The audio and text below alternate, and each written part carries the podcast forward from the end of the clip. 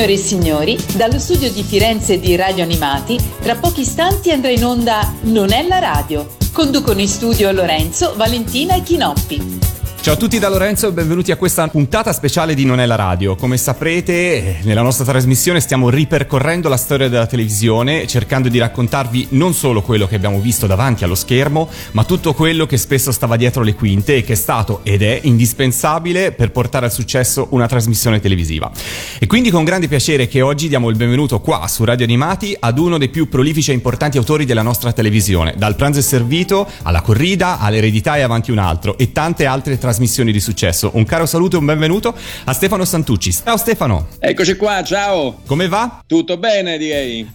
Guarda, oggi qua su Radio Animati ti facciamo fare un po' un viaggio nel tempo, perché io voglio proprio, insomma, scoprire da te, da chi ha vissuto la televisione, da chi vive la televisione dietro le quinte, un sacco di cose che sicuramente in questi tanti anni di carriera hai vissuto. Io non so se mi sono informato male, ma tutto partì per te nel lontano 1983, quando iniziasti la tua avventura di autore televisivo insieme a Corrado, giusto? Sì, guarda, io in realtà ho iniziato non la mia avventura di autore televisivo, ma la mia avventura di trovarobbe, perché io non ho iniziato come autore, io ho iniziato come trovarobbe di una trasmissione che si chiamava Il pranzo è servito, dove registravamo 5 puntate al giorno, 5 giorni a settimana, quindi 25 puntate a settimana. La mia fortuna è di aver trovato una persona straordinaria come Corrado, veramente un maestro e un secondo padre reale.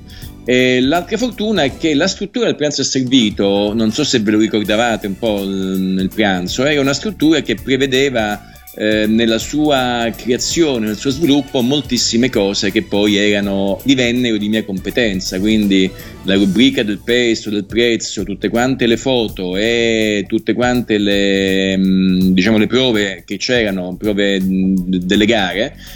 Tutte quante queste cose poi alla fine arrivai molto presto ad allestirle io e in questo modo ebbi modo di poterle, come dire, di poter imparare un mestiere, perché, come dire, imparavo delle cose che venivano corrette da Corrado. Aggiungo un'altra cosa che secondo me è indispensabile, era il 1983, quindi era la puntata, io entrai nella puntata 121 del pranzo è servito, quindi non fui esattamente dall'inizio, ed era un periodo in cui la televisione privata proprio iniziava e quindi avevo davanti a me immense praterie. Dico sempre che se oggi iniziassi come trovarobbe, probabilmente dopo 30 anni o 35 anni sarei capo trovarobbe, ma la mobilità di cui ho approfittato, che mi ha dato, come dire, insomma, tutta questa fortuna, devo dire è una mobilità che oggi probabilmente non ci sarebbe, cioè è un settore molto più maturo dal punto di vista proprio dei posti, insomma, occupati all'epoca. Pensa, mi ricordo che io come trovarobbe, peraltro, insomma, era l'83, avevo 25 anni, corressi le buste paga perché erano fatte male. e quindi corressi le buste paga di tutti, perché informai, quindi mi ricordo Colombo, il caso Fiore Persone, mi ringraziò perché, come dire, il capo ufficio personale di Milano non sapeva fare le buste paga. E come avvenne poi il passaggio da trovarobe a autore? Avvenne, diciamo, grazie come dire a Corrado, nel senso, io devo dirti non avevo una grande passione per la televisione, nel senso, ovviamente ho visto televisione, ovviamente io conoscevo Corrado con un rispetto assolutamente immenso, no? Perché mi ricordo da bambino piccolo, come dire, la prima del 9, le sue trasmissioni storiche, quindi mi sembrava di stare in un posto strano, ma non avevo in realtà la mitologia della televisione che poi vedo oggi in molte persone. Che accadde? Accadde che io lavoravo con l'entusiasmo dei 25 anni, peraltro era un gruppo di persone tutte quante molto giovani, quindi c'è questo entusiasmo assolutamente condiviso e anche un certo orgoglio, perché sapevamo che noi facevamo, cioè ad ogni persona che lavorava lì ne corrispondevano 10 in Rai, no? Questo qua più o meno era il tipo di rapporto. E io percorsi tutto quanto, cioè feci il trovarobbe, poi entrai un po' in produzione, quindi feci il segretario di produzione, poi ho fatto il redattore, il caporedattore, E la mia più grande fortuna fu che Corrado vide in me un talento che io non sapevo di avere. Io non sapevo nemmeno che esistesse il lavoro di autore televisivo, francamente, quando entrai a lavorare. Io pensavo di, come dire, studiavo fisica, pensate, all'epoca. Beh. Quindi pensavo, come dire, di farmi le vacanze, insomma, di farmi un lavoretto per pagarmi le vacanze. Poi mi piacque questa cosa, ovviamente, fu molto divertente, e Corrado mi disse: tu da grande farai l'autore. E ho detto: che vuol dire? Dice: non ti preoccupare. A un certo punto lo capirai. Esattamente. Ed ebbi la grande fortuna di fare il ghostwriter per Corrado. Cioè, Corrado si era stufato, giustamente, di lavorare e di scrivere, per meglio dire, e quindi che cosa fece? Mi fece scrivere le cose che toccavano a lui, quindi sia come articoli di giornale, sia come domande, strutture. Potevo partecipare alle riunioni con Corrado, c'era arrivato Jacopo Rizza, Riccardo Mantoni e Stefano Jürgens, quindi diciamo un'altra, a parte Stefano Jürgens, un'altra generazione anche di autori che chiaramente mi hanno insegnato tantissimo. E lui mi correggeva le domande dicendo: questa fa schifo, riscrivila, qua la puoi correggere così, questa è molto carina. Quindi proprio... E siamo andati avanti così per molti anni, quindi io mi sono fatto proprio una gavetta vera, coordinando una macchina produttiva, in ogni caso complicata, perché diciamo la mia specialità sono i quotidiani, perché al di là di tutto quello che riesco a mettere su con abbastanza capacità sono le macchine poi lavorative e produttive, insomma, questo è quella l'ho imparata, insomma, dagli, come dice, sono riuscito. Certo. Beh, insomma, diciamo hai fatto quello che si definisce oggi training on the job, come si dice. Esattamente, ma un lungo training on the job, e soprattutto anche un training psicologico, perché guarda, arrivare ad avere il coraggio di tirare fuori la propria idea davanti a tanta platea, insomma, un po' ce ne vuole. Certo. E quindi io dico sempre, poi il consiglio che do ai giovani colleghi e alle persone che vogliono avvicinarsi a questo mestiere è, come dire, di avere il coraggio delle proprie idee, parallelamente alla capacità anche di abbandonarle, nel senso, poi le idee hanno, se vogliamo, una loro vita propria, quindi tu le prendi, le abbandoni, le metti in mezzo, le devi sicuramente difendere, perché diciamo c'è una necessità di visione, no? Di una responsabilità della tua visione, in sostanza, però devi anche avere il coraggio poi di lasciarle andare, cioè non sono più tue, non ti ci devi attaccare troppo. Se vedi che non girano, se non incrociano il favore, se non camminano da sole, poi lasciale stare, te ne verrà un'altra, insomma, ecco, questo qui, l'idea migliore è sempre sempre possibile, certo.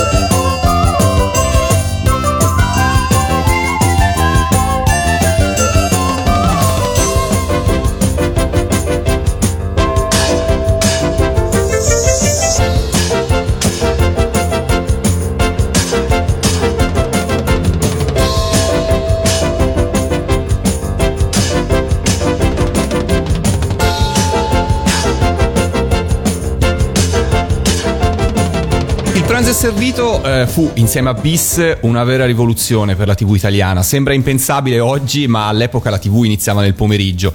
Corrado e Mike raccontavano spesso nelle loro interviste di quanto fossero titubanti, no? Di questa collocazione, soprattutto all'inizio. Sì. Tu che respiravi, iniziavi ad essere un autore per questo tipo di trasmissioni, come notasti? Ci fu un lavoro anche degli autori di cambiare il linguaggio proprio per la collocazione particolare che queste trasmissioni avevano? Guarda, in realtà erano due trasmissioni molto diverse, nel senso che sicuramente c'era la sensazione di inaugurare una fascia oraria nuova, no? Quindi racconto un aneddoto di Corrado che diceva che lui faceva Fantastico 3, che è il Fantastico con Renato Zero, insomma, cioè un Fantastico molto importante, e si accorse del grande successo e delle grandi potenzialità, perché uscendo dagli studi della Rai di Via Teulada, dopo aver fatto Fantastico, la gente non gli faceva i complimenti per Fantastico ma per Il pranzo è servito.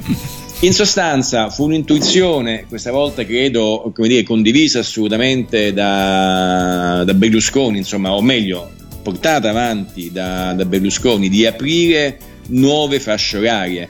Quindi è questa idea della televisione tutto il giorno, della televisione come posizionata in un'altra maniera, in sostanza, no? Un palinsesto lungo tutto il giorno, con giochi, disimpegno e compagnia che veniva fatta anche in quella fascia. Dopodiché erano due programmi totalmente diversi, il Bis di Mike e il Pranzo è servito, perché devo dire che il Pranzo è servito, che credo sia durato più di Bis alla fine aveva un suo valore aggiunto nella chiave che Corrado aveva dato. Lui lo chiamava l'antiquiz, cioè noi giocavamo e ridevamo, poi io facevo il mio lavoro, ma insomma Corrado soprattutto prendendo in giro un po' il quiz a Mike Buongiorno, no? Noi chiedevamo il peso, facevamo delle domande.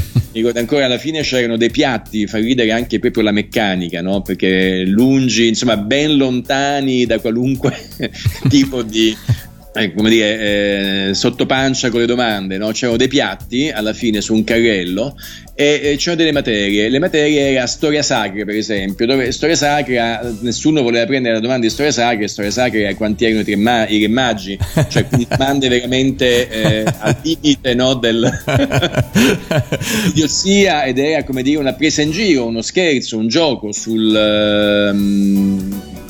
quello che poteva essere il quiz. Quindi lui lo chiamava l'antiquiz e si giocava un po'. Anche molti giochi nostri erano giochi poi ripresi nei villaggi, che all'epoca ancora non erano, cioè 83, insomma ancora non scoppiò questa moda del villaggio turistico, ancora non era così diffusa, e come dire, invece Corrado ebbe l'intuizione di portare questa atmosfera molto molto leggera in televisione. E questa leggerezza fu la chiave anche del lavoro che iniziò nel 1986 con il debutto della corrida, che passò dalla radio alla TV? Assolutamente sì, guarda, con grande paura da parte di Corrado, perché la corrida oggi è un qualche cosa di molto, se ne sono viste molte, no?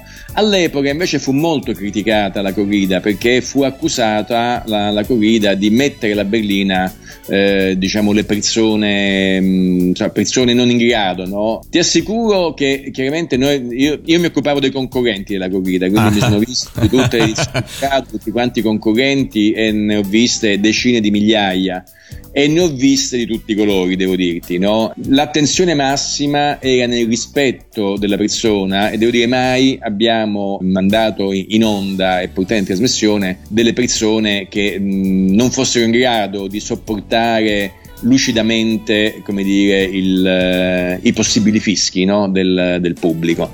La corrida era molto bella, perché poi raccontava, come diceva Corrado, una cultura popolare che era la cultura delle feste di paese, dove il farmacista saliva sul palco, suonava, recitava una poesia, bene o male che fosse, ma poi tornava a fare il farmacista, e come farmacista è sicuramente assolutamente rispettato e considerato, poi anche se magari la sua poesia o la cosa che faceva era assolutamente un gioco.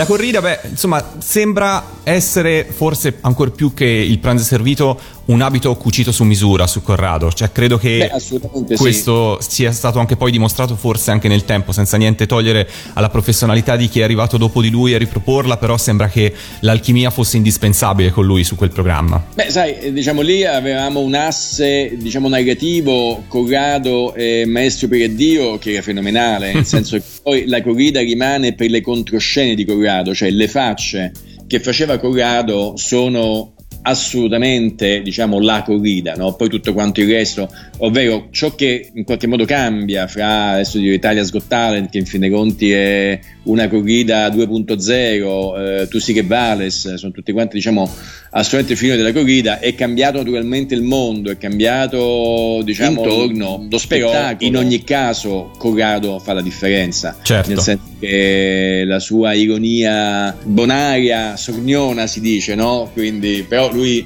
sapeva prenderti in giro con estrema delicatezza, estrema educazione, ma ti prendeva in giro, insomma, e questo, e cioè diceva ciò che tutti pensavano per la fine, questo qui faceva capire, dice vedi effettivamente è vero, insomma confermava l'opinione che poi la gente si era fatta, insomma. E Corrado aveva peraltro una enorme capacità di rapporto, di intuire il pubblico, quindi il rapporto di Corrado con il pubblico è un rapporto straordinario, il rapporto nato anche molto da tournée che ha fatto, cioè lui faceva degli spettacoli itineranti come all'epoca si usavano negli anni 60, insomma, e quindi aveva veramente una grande capacità di cogliere il pubblico, grande empatia. Certo.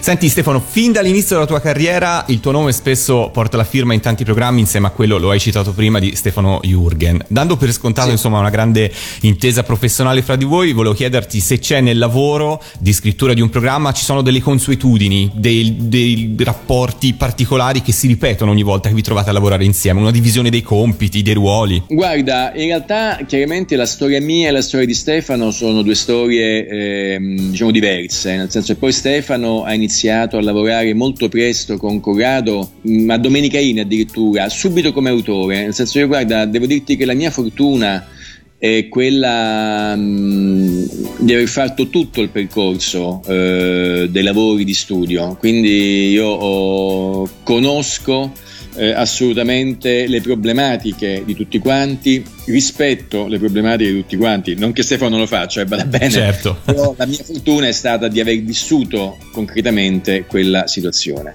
e di essermi, come dire, in qualche modo ritrovato a salire gradino per gradino, insomma, quindi con relativa consapevolezza. Certo. Stefano, alla fine il rapporto con Stefano, cioè la carriera professionale con Stefano si è in qualche modo separata su quando io ho fatto L'eredità, nel senso che fino a quel punto noi abbiamo sempre lavorato insieme, poi L'eredità andò a Milano, lui non se la sentì di andare a Milano, io andai a Milano per 4 anni, quindi Giorgio Gori chiese, devo dire, a me L'eredità, io misi dentro anche Stefano, però poi Stefano fece solamente, no, credo poi diciamo L'eredità fece solamente un anno quando tornò a Roma, insomma, poi però non aveva voglia di andare a Milano e quindi io lì iniziai ad acquisire anche una autonomia, certo, nel senso che dopo molti anni, perché ho lavorato dall'83 al 2000, quindi 13 anni in coppia con Stefano, anzi in realtà dal 90 al 2000, che io poi diciamo dall'83 al 90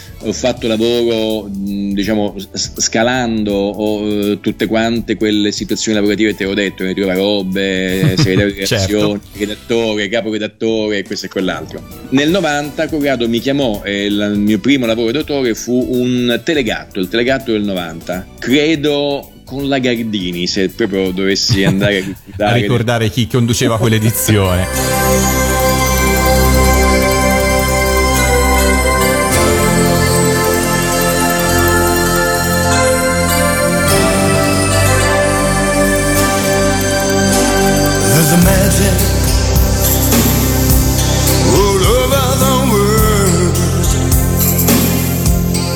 Comes to my mind every time I see you. Oh, music, lights, people, smiles.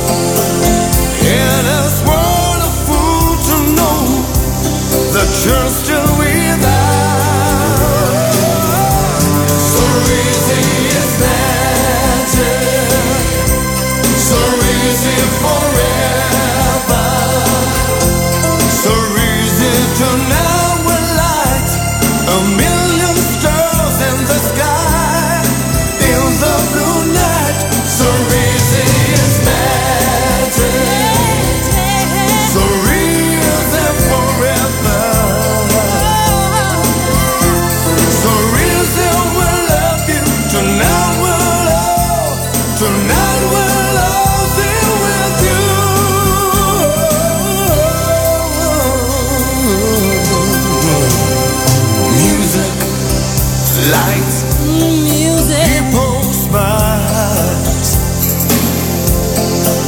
Yeah, it's wonderful to know that you're still with us.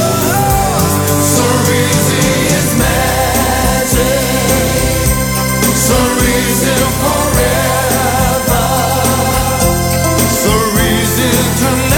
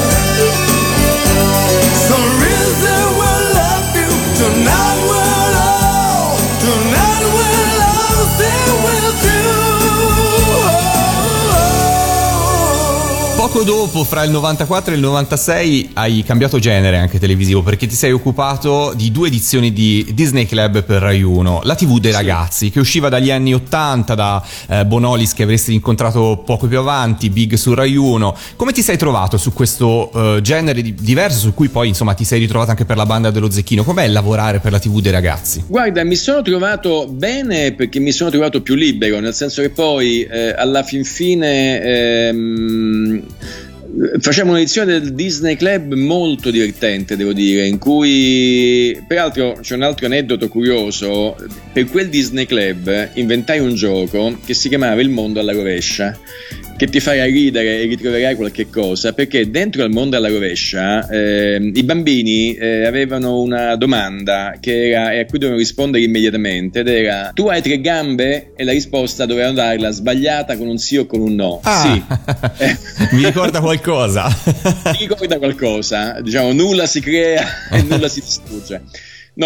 Quindi ci fu tanta libertà creativa, tanto divertimento, era, come dire, un'altra televisione, era anche lì contestualizzata in una specie di giungla. Inventammo un'altra cosa molto divertente, che era la tortura dell'insegnante, nel senso che poi l'insegnante, alla fine, il vero insegnante, doveva rispondere a delle domande dei bambini e dopo aver fatto un giuramento nel quale, come dire, si impegnava a non effettuare ritorsioni, e se sbagliava la domanda veniva sporcato da delle cose schifose che realmente gli calavano addosso. Quindi diciamo, e peraltro fu anche uno dei primi lavori fatti in libertà, perché guarda, il problema è, lavorando in coppia va benissimo ed è piacevolissimo, anzi penso sia indispensabile, però a volte uno entra nell'abitudine. Invece credo che il nostro lavoro di autore sia un lavoro che ha bisogno sempre di stimoli in qualche modo nuovo, e ha bisogno anche di un po' di paura, nel senso bisogna essere un poco,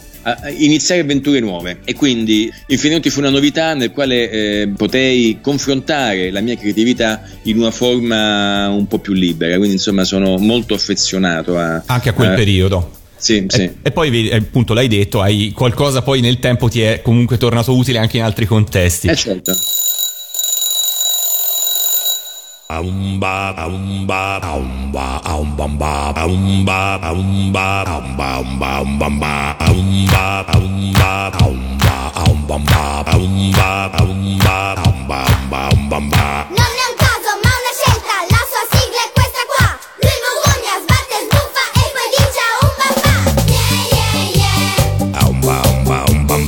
adesso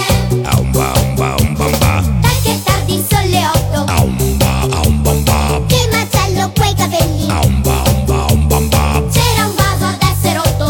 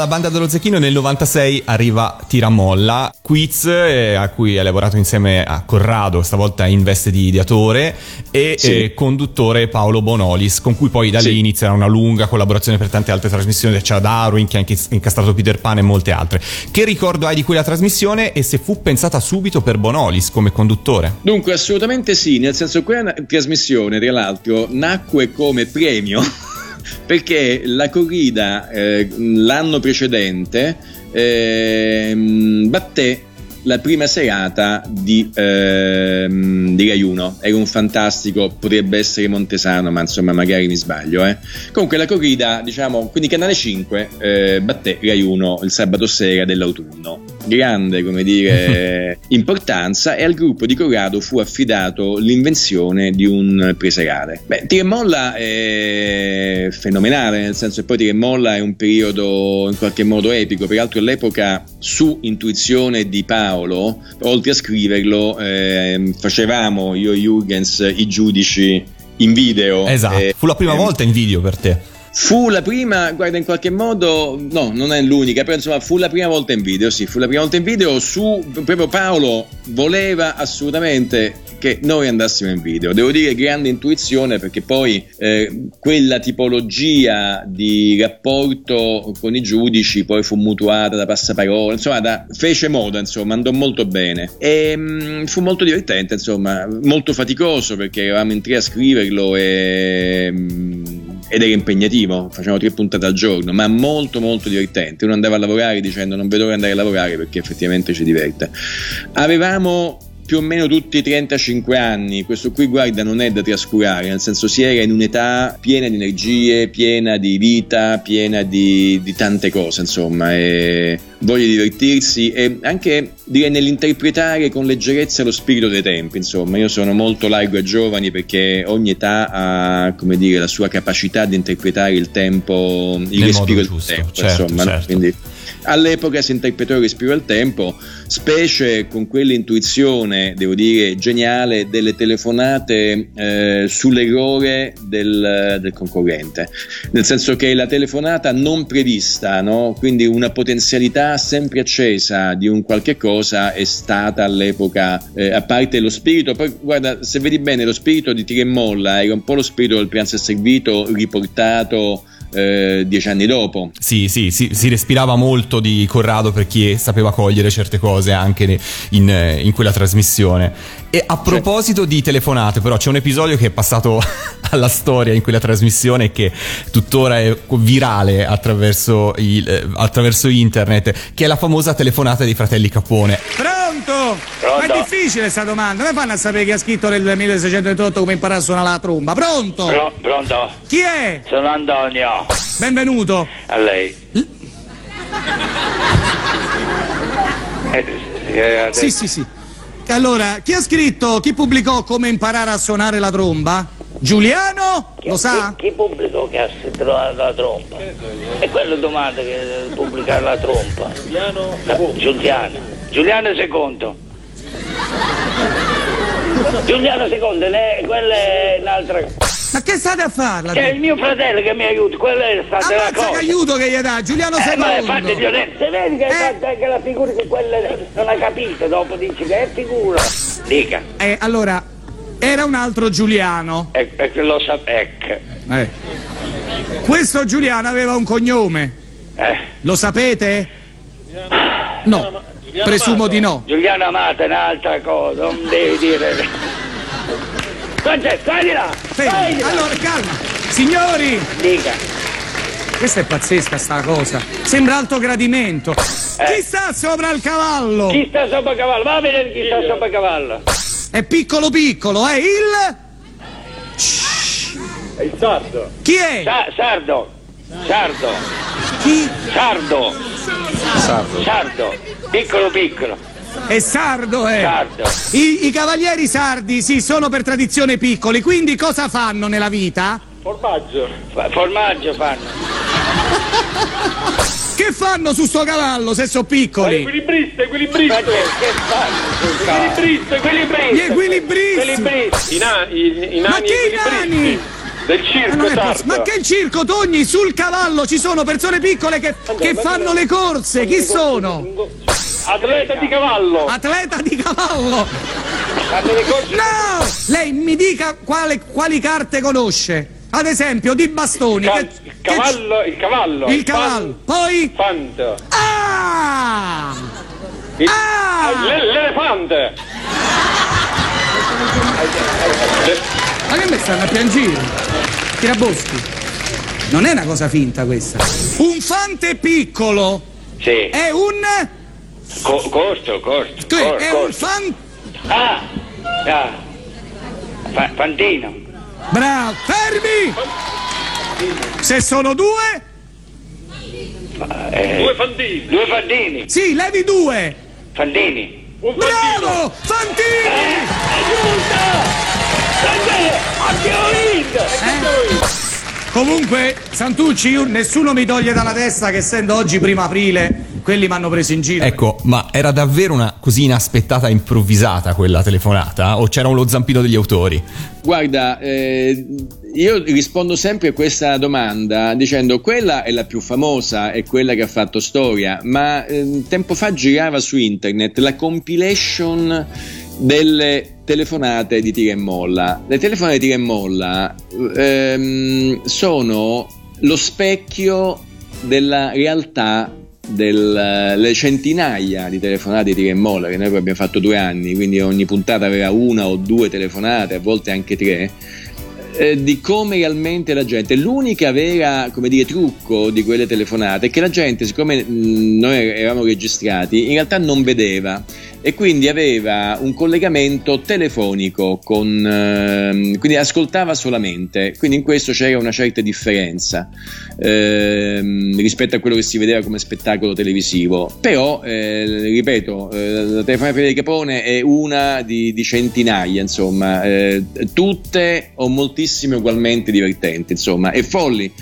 E aggiungo anche in un'altra trasmissione, si chiama Fattore C, di minor successo indubbiamente rispetto a, diciamo, quella che era Tira e Molla, però ci fu ugualmente una quantità di telefonate esilaranti, perché quando vai nella casa della gente effettivamente trovi persone inaspettate, cioè la normalità non esiste, insomma, la meraviglia della diversità del genere umano, insomma, questo qua è... Poi, come hai detto tu, insomma, la telefonata era un po' la rottura della quarta parete in qualche modo, no? Portava il pubblico a essere proprio, sentirsi un po' ipoteticamente al telefono in quel momento, ecco, con... Questo vorrei sottolineare la regia di indubbiamente un amico di Stefano Vicario, ma Stefano ebbe molto coraggio e molta abilità nell'andare a fare una regia nel quale, ricordo questa scena, cioè si vedeva la telecamera con Paolo che gli dava gli schiaffetti, come a dare gli schiaffetti alla persona e vedevo anche l'inquadratura subito dopo di lui che veniva, cioè questa rottura della quarta parete, questa maniera di, diciamo, di essere di Paolo era assolutamente sottolineata anche dalla regia di Stefano Vicario. Fu una regia da quel punto di vista molto innovativa, camere assolutamente in video, capacità di raccontare il coinvolgimento che Paolo faceva di tutti quanti le persone di studio. Adesso Giulio Golia, adesso, come dire, bravissimo inviato delle Iene, faceva lo scaldapubblico e veniva continuamente messo in mezzo, io e Jürgens, ma tutto il personale di studio continuamente veniva coinvolto da Paolo, che dava vita veramente allo studio. Fu veramente un'esperienza di gruppo meravigliosa.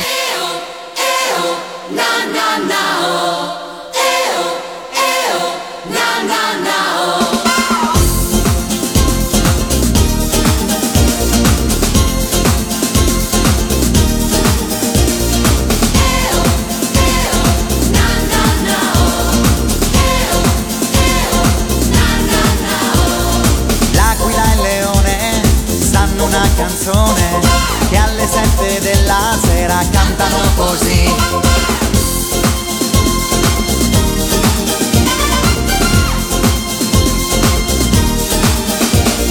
Senti come suona la televisione, senti come cantano contenti sui metro.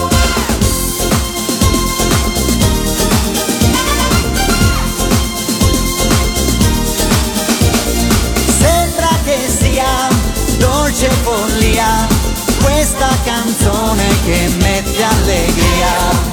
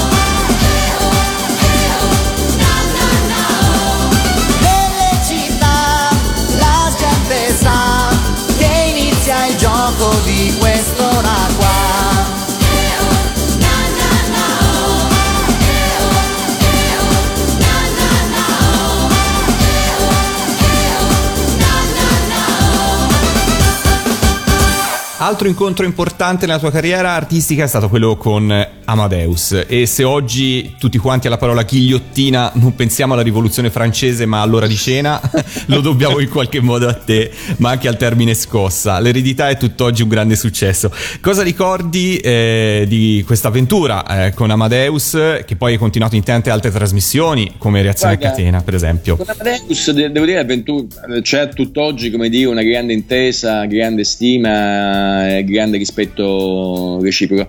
Io credo che il lavoro dell'autore, e ritorno indietro a Paolo Bonolis, è molto interessante vedere la prima puntata o le prime puntate di Tira e Molla e le ultime puntate di Tira e Molla, nel senso, in che consiste il lavoro degli autori. Certamente il lavoro dell'autore è un lavoro che, come dire, di scrittura, è un lavoro di ideazione di meccanismi o di strutture, ma soprattutto secondo me è un lavoro sul conduttore, nel senso che l'autore, per come lo vedo io o per il tipo di autore sono io, è soprattutto una persona empatica che deve vedere all'interno, nella conduzione o nella persona conduttore, le potenzialità che lui magari non sa nemmeno di avere. Quindi non so, Gerry Scotti, da quando faceva il Quizzone a quando poi ha fatto Il Milionario e Passaparola, cioè ci stanno delle trasmissioni che hanno fatto trovare i conduttori, e ad esempio Tira e Molla, nonostante il grande talento di Paolo era già precedente con Beato fra le donne, anche quando condusse Luna Park, diciamo, lui già iniziò questo stile di conduzione, però Tira e Molla fu la trasmissione che liberò il Paolo Bonolis che è in lui. Sì, è vero, era forse dai tempi di Bim Bum Bam, di cui lui era anche un po' un autore, perché non si vedeva più così libero effettivamente. E la stessa cosa mi viene da dire anche con Amadeus. Ti faccio anche un altro esempio, Fabrizio Frizzi con I soliti ignoti, per le edizioni che l'ho condotto io. Cioè il mio sforzo è sempre quello di mettere il conduttore nella condizione di fare un percorso, cioè di fare un percorso individuale nel ritrovarsi, nell'acquisire sicurezza, nel tirare fuori le sue caratteristiche specifiche. Quindi con Amadeus finalmente ci fu un percorso che iniziò con Feste di classe, un'altra trasmissione veramente deliziosa, che poi per ragioni veramente di diverse ottusità non andò avanti, perché poi fu, diciamo, offerto da Amadeus dopo Feste di classe di andare a fare la Domenica in, e questa cosa qui offese il capostruttura dell'epoca, disse basta, non lo farei più, e quindi fece una serie di, insomma, fu mandato al massacro questo formato, che invece era un formato che secondo me ancora oggi, peraltro con Facebook, avrebbe delle grandi potenzialità. E quindi iniziò lì un rapporto di intesa, cioè ci capimmo su quali erano le chiavi più corrette che gli si fornivano e che lui poteva andare ad applicare. Poi dopo Feste di classe feci con lui Quiz Show, che fu, come dire, la risposta di Rai Uno a Chi vuole essere milionario, un altro formato dell'Einstein all'epoca, dove lavorai per il primo anno. E poi dopo Amadeus mi volle in un'operazione intelligente all'epoca della Rai di dire: dobbiamo riprenderci in mano il pisereale, ridare centralità, e si fece un esperimento in cui si decise che la persona era Amadeus, si fecero due formati, si sperimentarono, credo uno si chiamasse Azzardo, credo una cosa sull'attualità e sulle notizie, ed era della Triangle di testi, e l'altro invece era l'eredità di una Magnolia che non faceva niente, cioè la Magnolia faceva solamente in quel momento una cosa al 100% su all'epoca Tele Monte Carlo, che era una trasmissione in cui una voce fuori campo leggeva delle domande e i concorrenti dovevano dare le risposte, chi ne faceva di più insomma vinceva. E devo dire che mentre l'operazione di Azzardo era un'operazione molto molto rigida, insomma un formato già stabilito, Giorgio Gori ebbe, come dire, l'intuizione di lasciarmi proprio totalmente libero sull'eredità. Quindi l'eredità è molto diverso, è legato il formato originale dall'eredità che poi si vede in onda, diciamo si mantiene l'idea di una circolarità, loro erano 12, però noi eravamo da subito credo 8 persone o 7 persone, non c'era il gioco finale, insomma, e i giochi erano totalmente diversi tutti quanti, e quindi inventammo, come dire, credo di poter dire inventai, diciamo, questo, diciamo, formato che per le prime 3 edizioni non aveva la ghigliottina come finale, ma aveva delle domande come finali in varie forme, in una forma un po' più classica.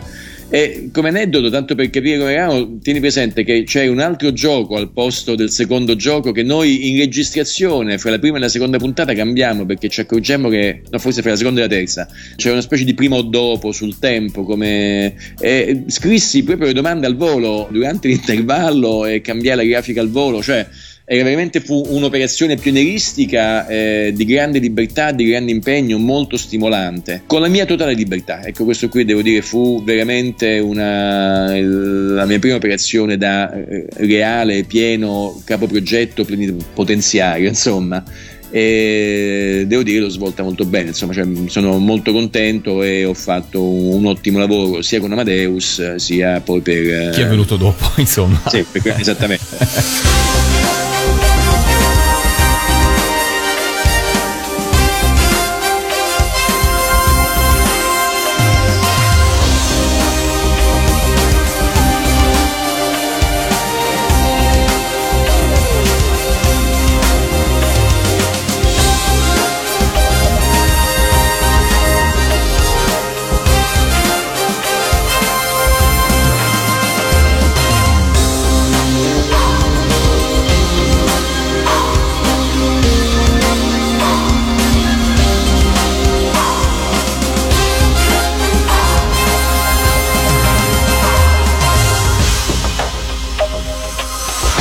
Spesso, e forse sbagliando, parlando quando si parla della TV del passato, si dice prima la televisione italiana veniva scritta in Italia, i programmi nascevano qua, oggi si importa solo i formati dall'estero. Questo secondo te è vero o è pure solo un approccio nostalgico alla televisione? Ma guarda, è cambiata l'industria dell'intrattenimento, perché è diventata un'industria, nel senso che poi il formato, come dire, un elemento economico necessario.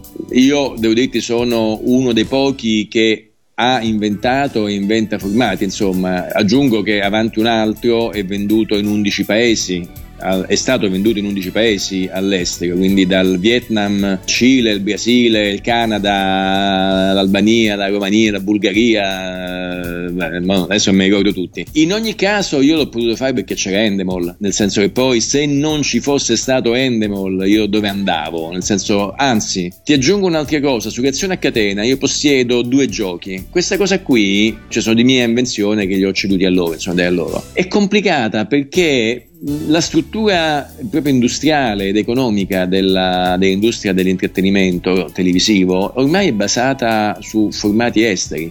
Io compro il formato, pago un fee a persone, o meglio società, di cui riconosco in qualche modo il potere. Invece la persona singola è molto più, come dire, pericolosa, certo. Dico in questi termini, perché la società in fin dei conti ha un interesse per 4, 5, 6, 10, cioè ha un pacchetto talmente ampio per cui c'è una società di fatto, insomma, no? Che poi, insomma, un cointeressamento molto ampio. Col singolo chiaramente tutto quanto è molto più complicato, molto più difficile, molto più faticoso anche, mi viene da dire, non c'è più una struttura capace di, cioè, no, proprio certo. Però diciamo, al direttore di rete, al capostruttura, la catena decisionale di responsabilità che è diversa. Cioè, se io vado con un paper format, cioè una descrizione su un foglio di carta di una cosa, nessun consiglio d'amministrazione accetterà mai. Prima devono vedere il numero zero. E poi oggi si punta moltissimo, molto più sul personaggio che sull'idea, quindi vediamo tanti formati in fin dei conti simili, o tanti formati anche molto vecchi in cui poi il problema non è trovare il formato, quindi il meccanismo, ma il problema è andare a trovare invece chi lo conduce, che è importante. Certo. Ma e guardando proprio alla TV del passato, anche quella firmata da te, magari è giusto secondo te sperare in nuove edizioni di programmi che magari in epoche passate sono stati anche grandi successi e tentare nuove edizioni, oppure è giusto lasciarli lì dove sono, nel ricordo? Allora, la mia opinione è che sia giusto lasciarli lì nel ricordo, anche perché la televisione, un programma televisivo, non è, come dire, un programma avulso dal suo tempo. Anzi, il programma televisivo che funziona è un programma che è strettamente connesso in un modo o nell'altro al suo tempo. Ti faccio l'esempio di Avanti un altro, che ormai è anche un programma che ha credo 6 anni, quindi è un programma anziano per quanto mi riguarda, però è un programma che racconta ad esempio il consumismo, cioè è il programma che ha introdotto il consumo dei concorrenti, no? Certo. E quindi, se vogliamo, l'idea fondante di Avanti un altro è la fila, no? È il fatto che tu non hai nessun diritto se non rispondere esattamente, e come al 7:30 devi, come dire, rischiartela di andare a superare una posta che si va a creare. Questo, diciamo, concetto, che magari è un concetto lontano, è un concetto che nessuno legge, nessuno vede, secondo me però è in parte, o quantomeno io lavoro così, cioè io cerco di interpretare lo spirito dei tempi, così come Il pranzo è servito interpretava all'epoca lo spirito dei tempi, La corrida interpretava all'epoca lo spirito dei tempi, Feste di classe, o come ho cercato di interpretare lo spirito dei tempi nella trasmissione dei bambini. Sempre io credo che il dovere di un autore sia respirare il tempo che vive e respirandolo cercarlo di tradurlo in una forma di intrattenimento. Insomma, questo qui credo che sia, come dire, il dovere, insomma, il senso, certo, no, del mio lavoro, insomma.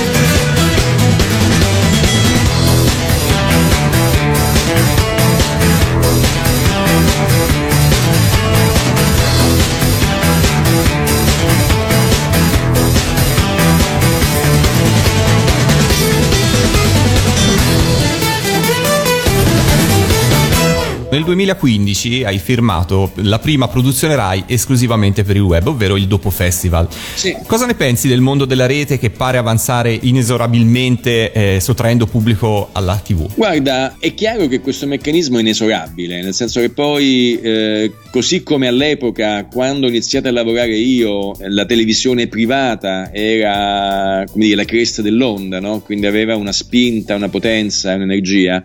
Oggi la stessa cosa vale per la rete. Aggiungo che è sempre più difficile andare a separare la rete dalla televisione o la televisione dalla rete, perché ormai l'intrattenimento è uno.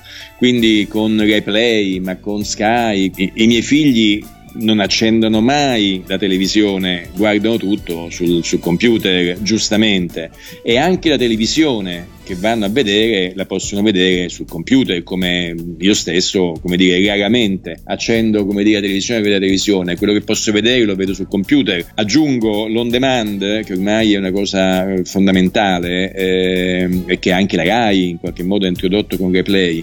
È una modalità di fruizione che, se è vero che ho la televisione, però mi slega totalmente al palinsesto, no? Quindi poi alla fine quello che io penso è che la televisione, così come intendiamo noi, è una televisione che si chiama palinsesto, no? Quindi che ti dà un appuntamento fisso a una certa ora, quindi il telegiornale delle 8, il preserale delle 8 meno un quarto e così via. Ecco, questa abitudine secondo me andrà sempre, diciamo, più a scemare, e andando a scemare in qualche modo cambia anche il prodotto, perché chiaramente è più facile andarsi a vedere, o meglio ha più senso andarsi a vedere una serie televisiva piuttosto che uno spettacolo di intrattenimento, insomma il famoso, diciamo, la differenza fra utilità ripetuta come le serie e la fiction e utilità immediata come invece l'intrattenimento. Certo, io posso rivedere una puntata di Tira e Molla oggi come effetto nostalgia, no? E aggiungo, io ho anche rivisto le puntate di Tira e Molla, a vederla oggi è ancora una gran bella trasmissione, no? Molto